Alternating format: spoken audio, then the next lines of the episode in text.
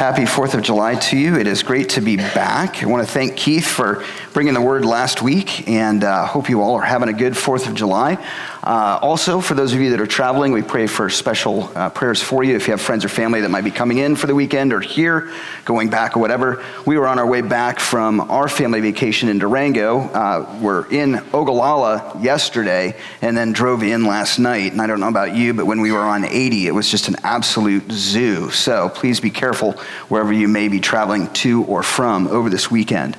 4th of July, wonderful time. We are going to be starting actually an 8-week series this morning in the book of James. So if you have your Bibles with you, you're welcome to turn there. We're going to be looking at the first 18 verses this morning.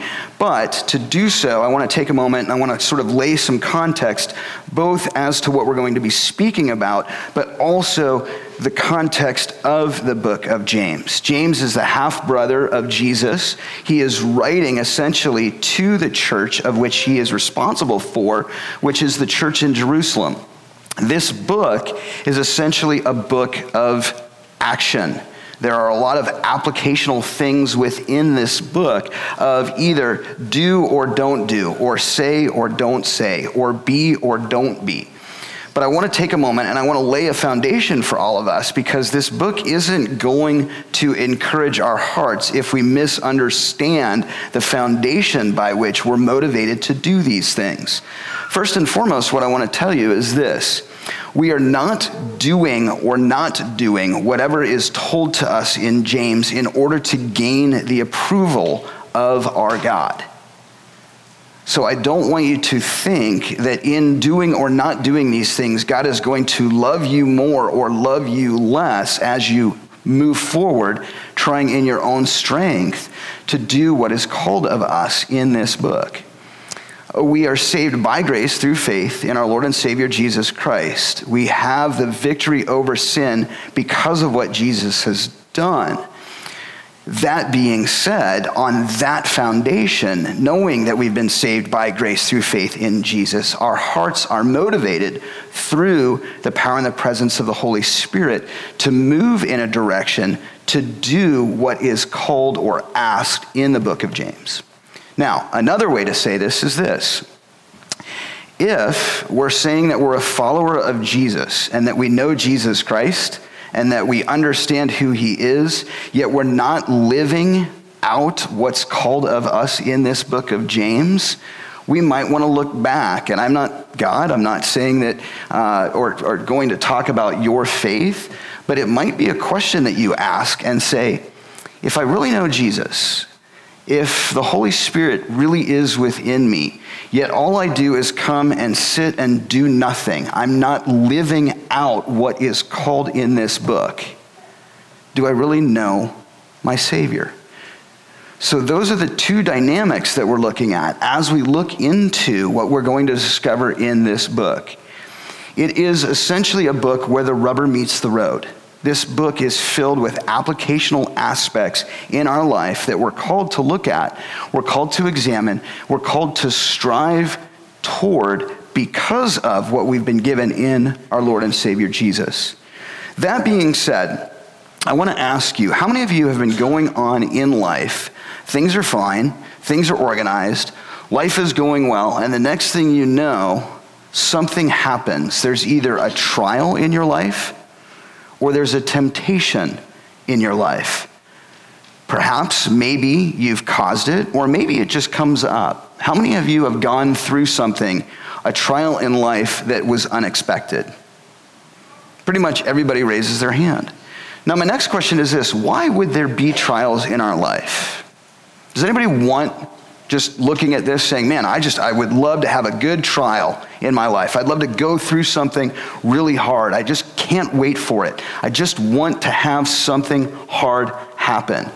Ooh, I can't wait to be tempted. I can't wait for that to occur. Anybody think that that's what we desire? So this morning, the question we're asking is this, that when we face trials and temptations in life, what can we learn from God? How many of you have gone through something and your first question is, why is this happening to me? Anybody ask that? The next question is, God, if you're around, why is this happening to me?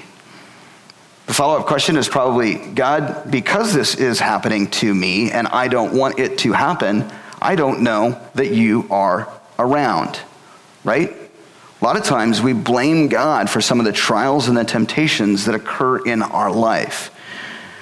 Oswald Chambers says it best, okay? He says this, to choose suffering or challenge or temptation or whatever it might be makes no sense at all. True? Nobody wants to be tempted. Nobody wants to have a trial. Nobody wants to suffer on their own. I've not met anyone that says, oh, please, can I go through a hard time? However, watch how he follows up with this. To choose God's will. Notice the difference. To choose God's will in the midst of our suffering makes all the sense in the world. Let's camp on that for a minute. I would love to be able to stand up here and preach to you sunshine and rainbows every day. I would love to be able to tell you that when you follow Jesus Christ, your life is going to be perfect. You're never going to have any problems. You're never going to have any struggles. You're never going to have any challenges. You're never going to have any trials, and you're never going to have any temptations. But I think you're all wise enough to know that if I started to preach that, you'd say, hey, wait a minute, something's wrong, because that's not the experience that I have or have had in following Jesus Christ. I'll do another follow-up question. How many of you, after placing your faith and trust in Jesus Christ, have gone through greater challenges, perhaps, than prior to knowing Jesus? Anybody? See a lot of hands. Why? Why is that? I mean, I thought, from what I'm seeing in a lot of popular churches today, that when you follow Jesus Christ, your life is perfect, that you prosper, that if you pray enough, you get what you want all the time, every time, and that God exists to please us and give us what we want, when we want, how we want, and where we want it, right? I don't know about you, but that sounds like the prosperity gospel to me. But the reality is that when we place our faith and trust in Jesus Christ, we become a follower of Jesus. We become a disciple. We become like Jesus. Now, I don't know about you, but if we become like Jesus, it didn't end up very well for him, did it? He went to the cross, scorning its shame, so that what? We might have eternal life. He suffered. He went through a trial. He went through temptation so that we might have life. If we're called to be like Jesus, oftentimes what God is doing in a trial or a temptation is to mold us and to shape us more into the image of our Savior, Jesus Christ. If that's the will of God, then may God's will be done. We just prayed earlier, not my will, but thy will be done. Do we believe it? Do we mean it? Or do we say it saying, not my will, but thy will. But when my will isn't thy will, then make it my will. Friends, that's what we're talking about here. This morning, we're looking at trials and temptations, and we're saying, when those things occur, which they will, the reality is they will. How can we grow in them? What can we learn? What is God doing in our life to draw us closer to him, to mold us more into the image of our Savior so that we more closely reflect Christ to others who are around us? James is writing, most likely, we think, in and around 40 to 45 AD. What we know of James is that he was martyred in AD 62. We also look at this book, and most scholars will put it in and around the 40 to 45 AD mark because of a couple of reasons. Number one, in the book of Acts, we know that the Jerusalem Council, Acts 15, is not regularly mentioned, or there's no sort of reference back to that, which occurred in AD 48 to 49. Most likely, if it was written after that, we would see some reflection of that in this book. Why am I saying this? One of the things that is interesting is if we recognize and remember that Jesus died in and around AD 30 to 33, and we realize and we date this book with good evidence that it was written in AD 40 to 45, we realize that this book was written only maybe 10 to 15 years after Jesus had died and rose from the grave. You look at that and you go, well, why do we need to know that? Friends, realize that the impact of what's going on and the impact that has been on the church in those years is being placed upon the church in Jerusalem. But also, it's a short time frame. How many of you, let me ask you this, went through something 10 years ago that was quite impactful in your life? Anybody? Okay, I see some hands. Could you describe it fairly with accuracy? Could you describe it with detail? Yeah, pretty much. So recognize that what's going on here when we're looking at the book of James is it's written fairly close to after all of these things have occurred. James is writing to encourage the church, encourage the saints by showing them how we're called to live for our Savior Jesus. He starts off in verse 1 and he says, James, a servant of God and the Lord Jesus Christ, to the 12 tribes scattered among the nations. He's writing essentially to the 12 tribes that are established in the Old Testament, the Jewish Christians of the day. But also remember this, how many disciples were there of Jesus? 12. So what we realize is that the church has now been placed upon the people of God who are now dispersed like we are today to be encouraged in Christ, ultimately to be regathered to the kingdom of God at the second coming of Jesus Christ. That's what's being discussed. He then turns and he says, consider it pure joy, my brothers and sisters, whenever you face trials of many kinds. Let's pause there for a minute. Is anybody excited when they face a trial? Does anybody have joy when they face a trial, honestly? So why would we consider it pure joy, my brothers and sisters, whenever we face trials of many kinds? Response or answer, because you know that the testing of your faith develops perseverance. Perseverance must finish its work so that we may be mature and complete, not lacking in anything. There's the answer, and we'll discuss that and develop that in a minute. If any of you lacks wisdom, he should ask God, who gives generously to all without finding fault, and it will be given to him. But when he asks, he must believe and not doubt, because he who doubts is like a wave of the sea, blown and tossed by the wind. That man should not think he will receive anything from the Lord. He is a double-minded man, unstable in all that he does. The brother in humble circumstances ought to take pride in his high position, but the one who is rich should take pride in his low position, because he will pass away like a wild flower. For the sun rises in scorching heat and withers the plant, its blossom falls, and its beauty is destroyed. In the same way, the rich man will fade away even while he goes about his business. Blessed is the man who perseveres under trial, because when he has stood the test, he will receive the crown of life that God has promised to those who love him. Key point verse in this pericope or part of the text. That's what everything is driving toward. Verse 12. When tempted, no one should say, God is tempting me. For God cannot be tempted by evil, nor does he tempt anyone. But each one is tempted when, by his own evil desire, he is dragged away and enticed. Then after desire has conceived, it gives birth to sin, and sin, when it is full grown, gives birth to death. Do not be deceived, my dear brothers or sisters. Every good and perfect gift from above, coming down from the Father of the heavenly lights, who does not change like shifting shadows. He chose to give us birth through the word of truth, that we might be a kind of first fruits of all that he created. Friends, why, when we follow Jesus, do we go through trials or struggle with temptation? James is writing right here to demonstrate that oftentimes those trials and temptations are an opportunity for us to draw closer to God, understanding who he is, and watching his will be accomplished in our life. There's a lot that we can learn from those things, and we're going to develop that in just a minute through these following verses. First and foremost, through verses 1 and 4, what do we see? Well, in this, we can learn to grow in his likeness. Does anyone want to be like Jesus?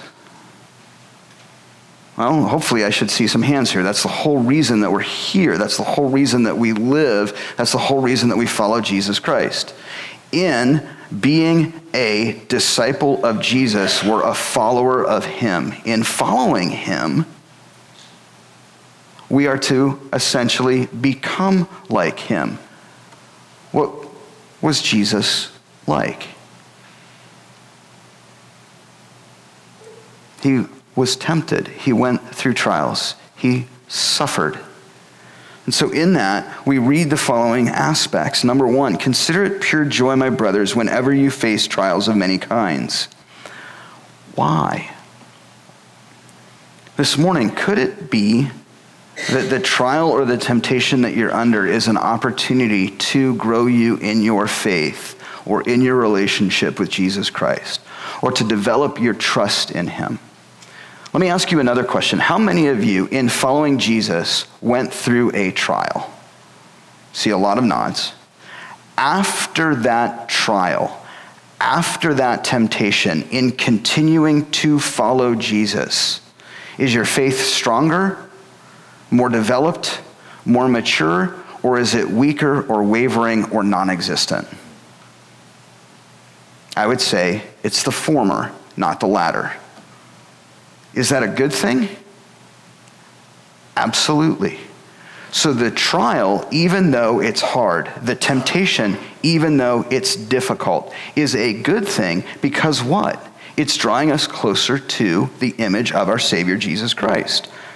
Case in point, because you know that the testing of your faith develops perseverance. Friends, I would love to tell you that the Christian faith is a sprint. All you got to do is get 50 yards and you're good to go. But the reality is that the Christian life, walking with Jesus, it's a marathon. That metaphor is developed throughout Scripture. It's a long haul. It is a long race. It is a beautiful, but sometimes arduous path in continuing to follow Jesus and persevere in faith. But also, what? The reward that we have been given is worth everything times 10. Continues on and it says, okay, so if we are tested and it develops perseverance, notice the following. Perseverance must finish its work so that you may be mature and complete. So let me ask this another way. Does anyone want to be mature and complete in Jesus Christ? Okay. So if I see that the answer is yes, in order to be mature and complete in Jesus Christ, you must persevere. You see that? If you must persevere, what must I persevere in? Trials and temptation. So if you want to be mature in Jesus Christ, you must persevere. In order to persevere, or whatever it is you're going to persevere in, there must be trials and temptation.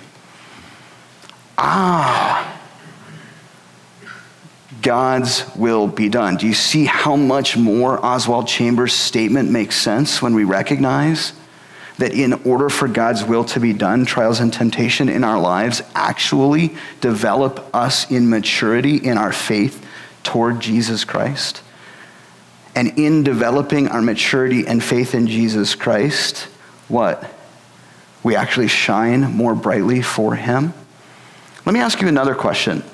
How many of you know someone who has gone through something very gut-wrenching in following Jesus Christ, and you've watched them go through it, and you've watched their faith, and their faith is strong?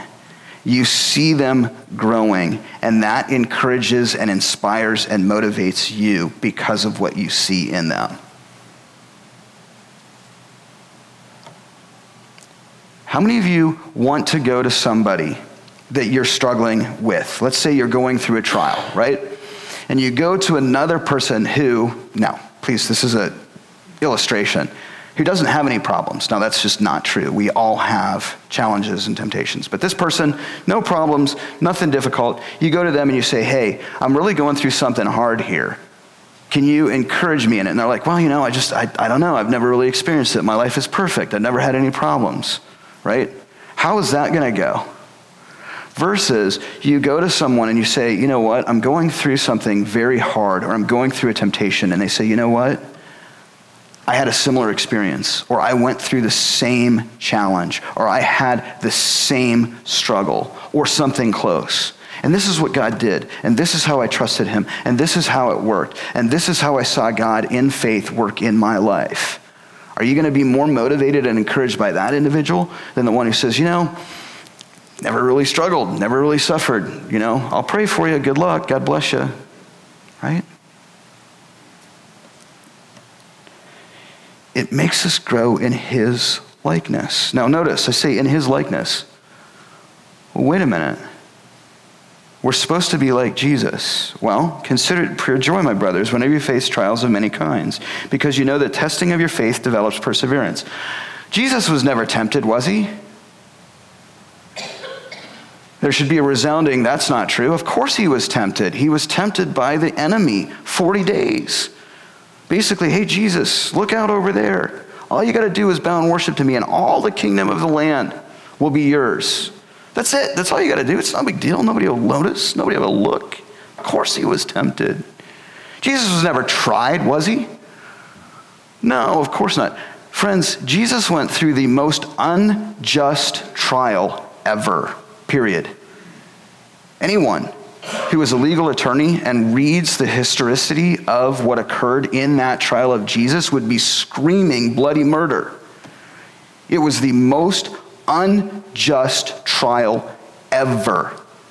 And friends, that should ring in our hearts, particularly as Americans, because we all want what? Justice, a fair trial. We deserve it. We believe that we want it. And what did Jesus do when he went through that trial? Did he scream bloody murder?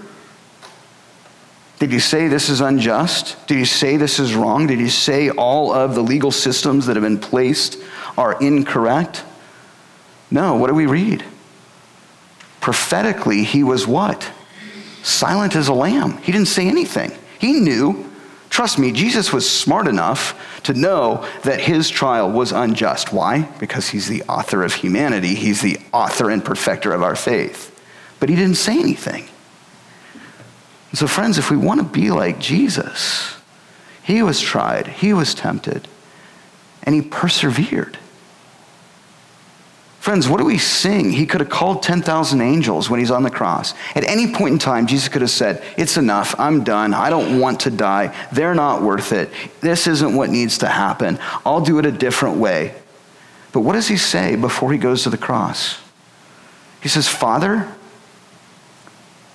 if there's any other way, then may it be so. But if not, what? Thy will be done. And what does he do? We read in scripture, he endures the cross, scorning its shame, so that we, who put him on the cross anyway, may have eternal life. Wow. That's perseverance, that's a trial, that's temptation, and Jesus endured it all so that we might have life. To be free from our sins, to inherit the kingdom of God, to have eternal life, to no longer fear death, to know that our inheritance is secure.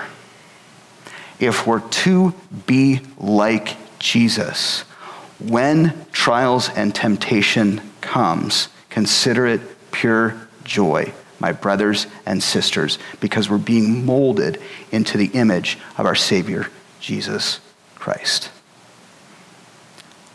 Made more like him.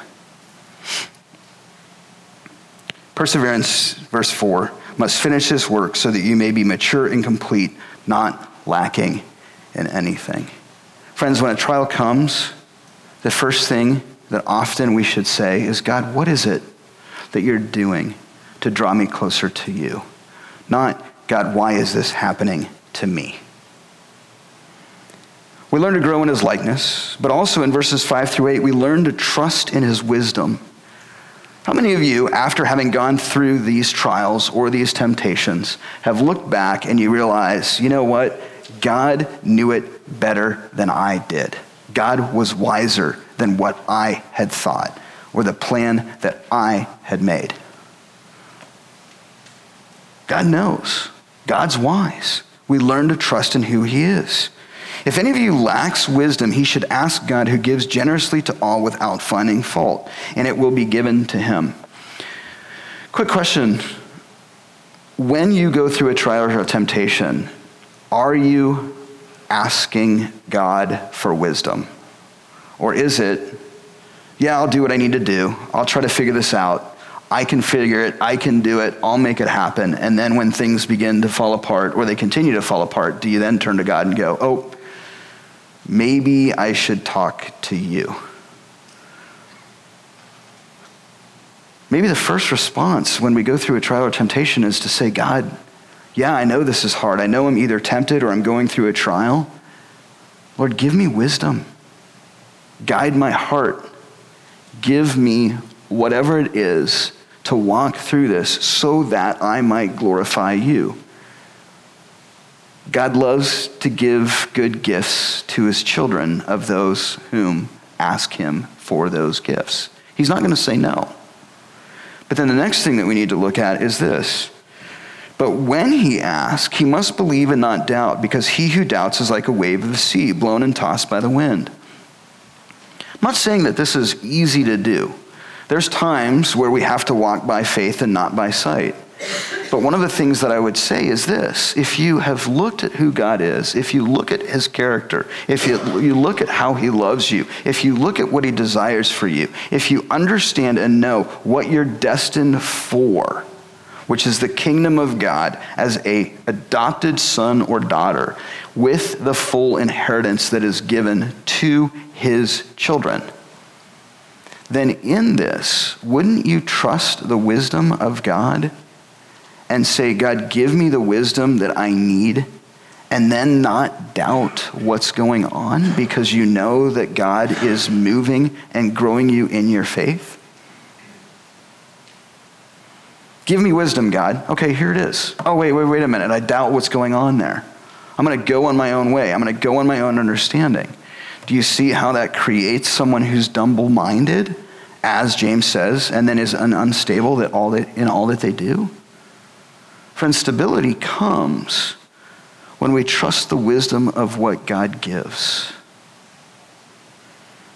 The ESV Study Bible says this: wisdom, as in the Old Testament, is a God-given and God-centered discernment regarding the practical issues in life. Wisdom comes from prayer for God's help. Help me, God. Help me. Give me wisdom in whatever it is, in the trial or the temptation that may come toward you. We learn to trust in his wisdom. That man should not think he will receive anything from the Lord. He's a double-minded man, unstable in all that he does. And then he transitions and he says, the brother in humble circumstances ought to take pride in his high position, but the one who is rich should take pride in his low position, because he will pass away like a wildflower. For the sun rises with scorching heat and withers the plant. Its blossom falls, and its beauty is destroyed. In the same way, the rich man will fade away, even while he goes about his business. Friends, when we look at trials, when we look at temptation, one of the things that we also learn is to rely upon his resources, that which God gives. James essentially is saying, look, number one, those who are, quote unquote, in a lower economic position should take pride in who God is. But those that are in a higher economic position should recognize that everything that they have has been given to them by God.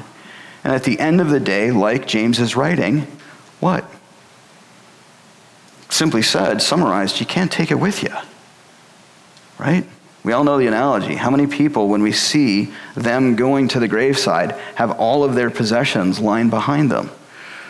Well, I'll tell you this. We see that with the Egyptian culture and the pyramids, right? Not a genius, but I'm going to tell you that as they go into some of these temples, all of the gold, all of the silver, all of the jewelry, all of the wealth, it's still there. And so what is being said here is, friends, learn to rely upon the resources of God. If you're in a low economic position, praise God because he cares for you. He will supply your needs. If for some reason you are abundantly in wealth, remember who the one is who has put you there, God. And recognize that in that, at the end of the day, at the end of the road, at the end of your life, whenever that may be, here's what we see. The sun rises with scorching heat and withers the plant. Its blossom falls and its beauty is destroyed. In the same way, the rich man will fade away even while he goes about his business. Now, I'm not saying that if you're wealthy that you need to be worried, but recognize in the sense of who God is and the favor that God gives. It all draws us to the point of learning to rely upon the resources that God gives. So as we walked through this, we've seen, number one, we learn how to grow in his likeness. Number two, we can learn to trust in his wisdom. Number three, we can learn to rely upon his resources. But then, verse 12, like I said earlier, is the crux of this passage. We learn to live for his reward. How many of you are wanting to live for the words, well done, good and faithful servant? Right? Right here, verse 12 says, blessed is the man or woman, okay? Blessed is the man or woman in Christ who perseveres under trial. Let me stop for a minute. Watch this. Blessed is the man who perseveres under trial, unjust trial of Jesus on the cross, physical agony. Did Jesus ever say, that's it, I'm done? No. We become blessed because of what Jesus has done for us. Similarly, as we grow in our faith, blessed is the man who perseveres under trial. Purpose, because when he has stood the test, he will receive the crown of life. Go back to Jesus. When Jesus died on the cross, he what? Went to the grave, rose from it again, triumphed over sin and death, so that what? We can receive the crown of life that's stated right here. So if we want to be like Jesus, we can emulate the path of Jesus when we go through a trial. He will receive the crown of life that God has promised to those who love him. Let me say this another way. Friends, oftentimes we wonder, are we a follower of Jesus Christ? You want to know if you're an authentic follower of Jesus Christ? It's when you go through a trial and you persevere trusting in the will of God. That's a darn good indicator that you are a follower of Jesus. That is a good indicator that you will inherit the kingdom of God.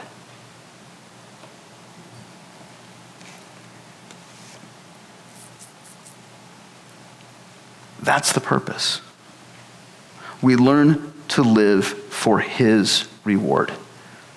Father, at the end of the day, not my will be done, but thy will be done. Sure, I have hearts, desires, wants. I have a plan in my brain of how I would love to see my life go. And hopefully, prayerfully, maybe it will. Maybe, like I've said before, I'll pastor this church for a while, someday retire, move out to some mountain place, and the end of my days, I'll be skiing down some mountain somewhere, and God will just swiftly take me away. It's a great plan, isn't it? Not my will, but thy will be done. But I know, regardless of what occurs this side of glory, that because of who I am and because of my following of Jesus, that as I persevere under whatever trials may come for the will of God, I will ultimately receive the crown of life that God has what? Promised to those who love him. So we learn to live for his reward. And then finally, we see that ultimately we learn how to triumph over temptation in following Jesus Christ in the verses 13 through 18. James continues on and he says in 13, when tempted, no one should say, God is tempting me, for God cannot be tempted by evil, nor does he tempt anyone. So the first things that I want to show you in this is that God allows tests and trials, but God does not tempt us. Nobody can say, God made me do it. You move in a sinful way. You struggle in sin. You are caught in that sin. You cannot say, God made me do it. That's not in God's nature. That's not who God is. That's foundational to recognize that it's our hearts that draw us away from God, not God's heart drawing away from us. Why?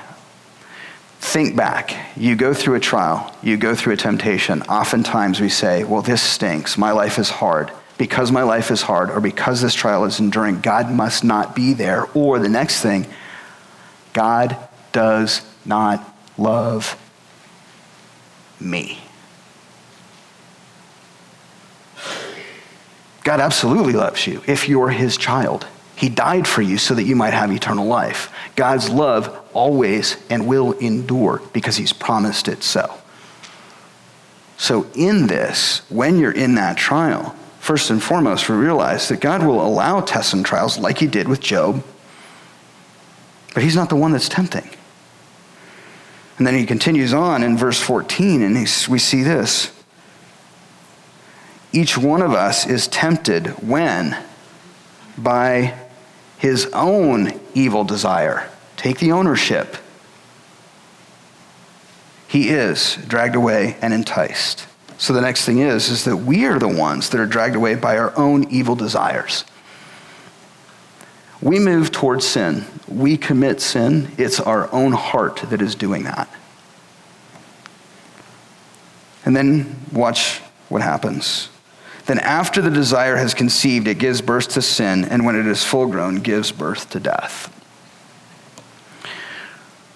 Friends, let me ask you this. When individuals are caught in sin, right, there is always a path that has gotten them there. It isn't that they're going along completely innocent, doing their thing, and the next thing you know, boop, they're in sin, and they did nothing on their own. I'm going to give a real life example. Guy's on a business trip. Some cute girl winks at him. He's married. It's not his wife. Trial number one. It ends in an affair. I won't go through the details, but the guy's not just innocently sitting in the bar and the next thing you know, he's in the affair. There are trials and temptations all along the way in which that individual could say no. Take that all the way through. There is onus in the moments of which we are caught in our sin. Extrapolate that through all kinds of examples. And sin, when it is full grown, gives birth to death. Friends, read the beginning of Proverbs. Read the allure of the female, looking so good out there. But what we read in Proverbs is as the closeness of that woman comes, it what? leads to death. That's exactly what's being stated here. Friends, we're not doing our own thing, and the next thing you know, we're in sin. And we say, I was just doing my own thing, and the next thing you know, I was in sin. God must have made it happen. No, we chose that. Why are we also camping on this? I want to just take a minute. How many of you out there today have seen someone who's gotten caught in something, whatever it might be, fraud, okay, an affair, business this, business that, whatever it might be, right? They're caught, and they come forward and they give an explanation, not an apology. Why do I say that? So often it's, oh, blah, blah, blah, blah, blah, but that, this, they, do, there, blah, blah. No, I did it. I sinned. I'm the one to blame. I apologize. I caused the problem. I own it. We don't see that much anymore, do we? That's what we're talking about. That's what we're seeing. Then after the desire has conceived, it gives birth to sin, and sin, when it is full grown, gives birth to death.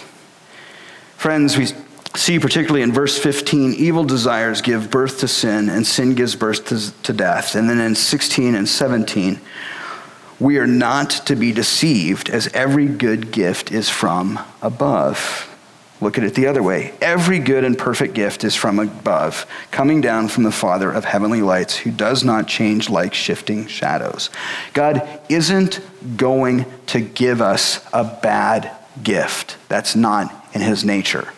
Bad comes when we choose in our own evil desires to be enticed by sin, to then sin, to have sin lead to death.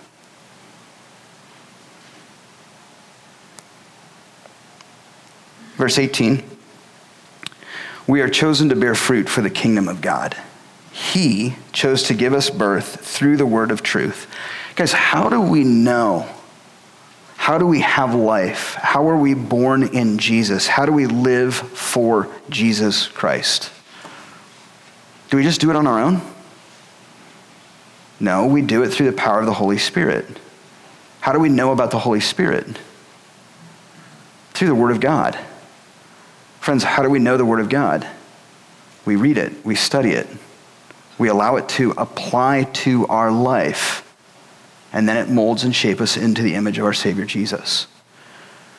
What I want to encourage you in is this. Friends, if you want to be drawn closer to Jesus Christ, coming to church is a great thing. Hearing a pastor give a message is a great thing. But that's not enough. It's not.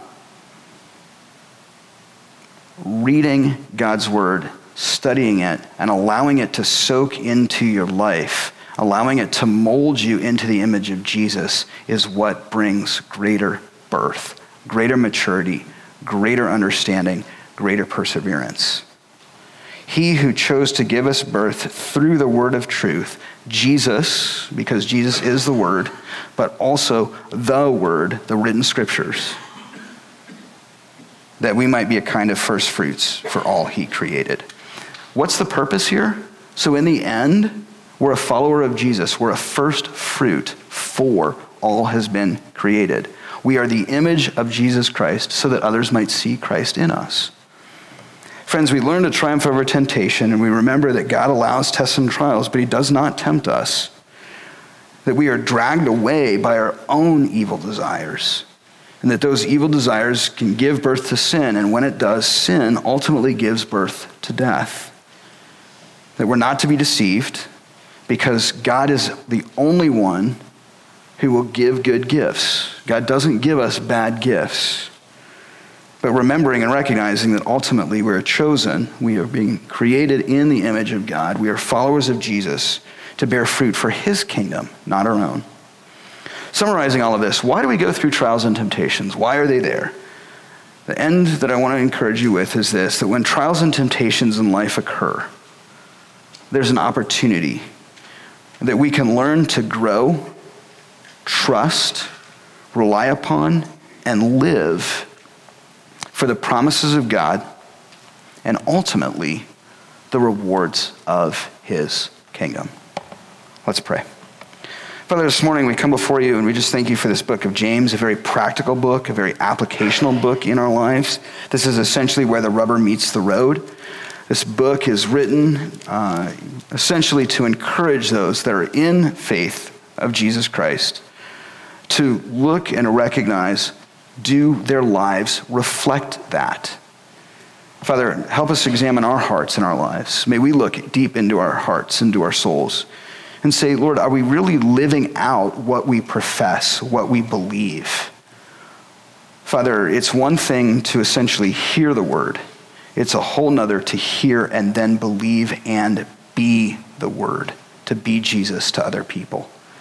So in that, Lord, I pray that as we travel through the book of James, as we look at some of these applications that might prick our hearts, that might challenge us, rather than rejecting or rather than fearing, we would recognize that in the love of God, through the power of the Holy Spirit, as we humbly bow before him, he can draw us more and more into the image of our Savior. And perhaps in doing so, that may mean that we endure trials or temptation. But Father, when we look to you and we ask you for your strength, we recognize that as we persevere, perseverance develops maturity, and maturity in the end is what God is after.